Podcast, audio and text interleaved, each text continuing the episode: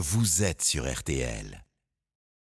Depuis l'annonce du décès de Jacques Chirac, Agnès, évidemment, les hommages pleuvent. Et au-delà des personnalités politiques, des stars, il y a ceux qui travaillaient pour euh, celui qui a été maire de Paris, Premier ministre et évidemment président de la République.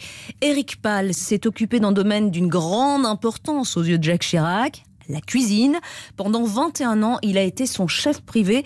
C'est avec beaucoup d'émotion qu'il vous a reçu, Yannick Holland, dans son restaurant de Soultz, dans le Haut-Rhin.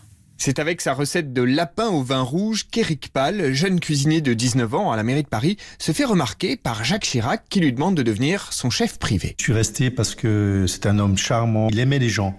Et ce qui fait que je lui ai dit, ok monsieur le maire, je reste avec vous deux ans. Et vous voyez, j'ai dit deux ans et je suis resté 21 ans. 21 ans au service de Jacques Chirac, à Matignon, à la mairie de Paris, à l'Élysée ou encore en voyage officiel avec une valise diplomatique assez spéciale. Dans la valise, j'emmenais toujours mes quelques bières, mes crevettes, j'avais mon foie gras, tout ce qui était charcuterie, etc. Il adorait ça. Un bon sandwich, pour lui, c'était sacré déjà. Dans son restaurant Le Bellevue, à Soultz, Éric Pall a gardé encore aujourd'hui un plat mythique de ces années Chirac, la fameuse tête de veau. Tous les week-ends, en tant que conseiller général, il allait en Corrèze. Et le boucher du coin lui faisait toujours une tête de veau.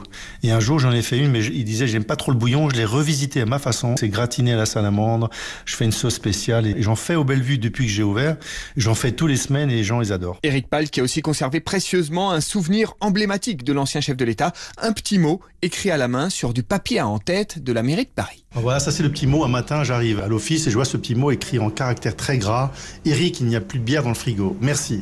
Je peux vous dire que ça m'est plus arrivé. Hein. Ouais, une fois pas deux, hein. on n'oublie pas la Corona. Yannick Holland à Soultz dans le Haut-Rhin pour RTL.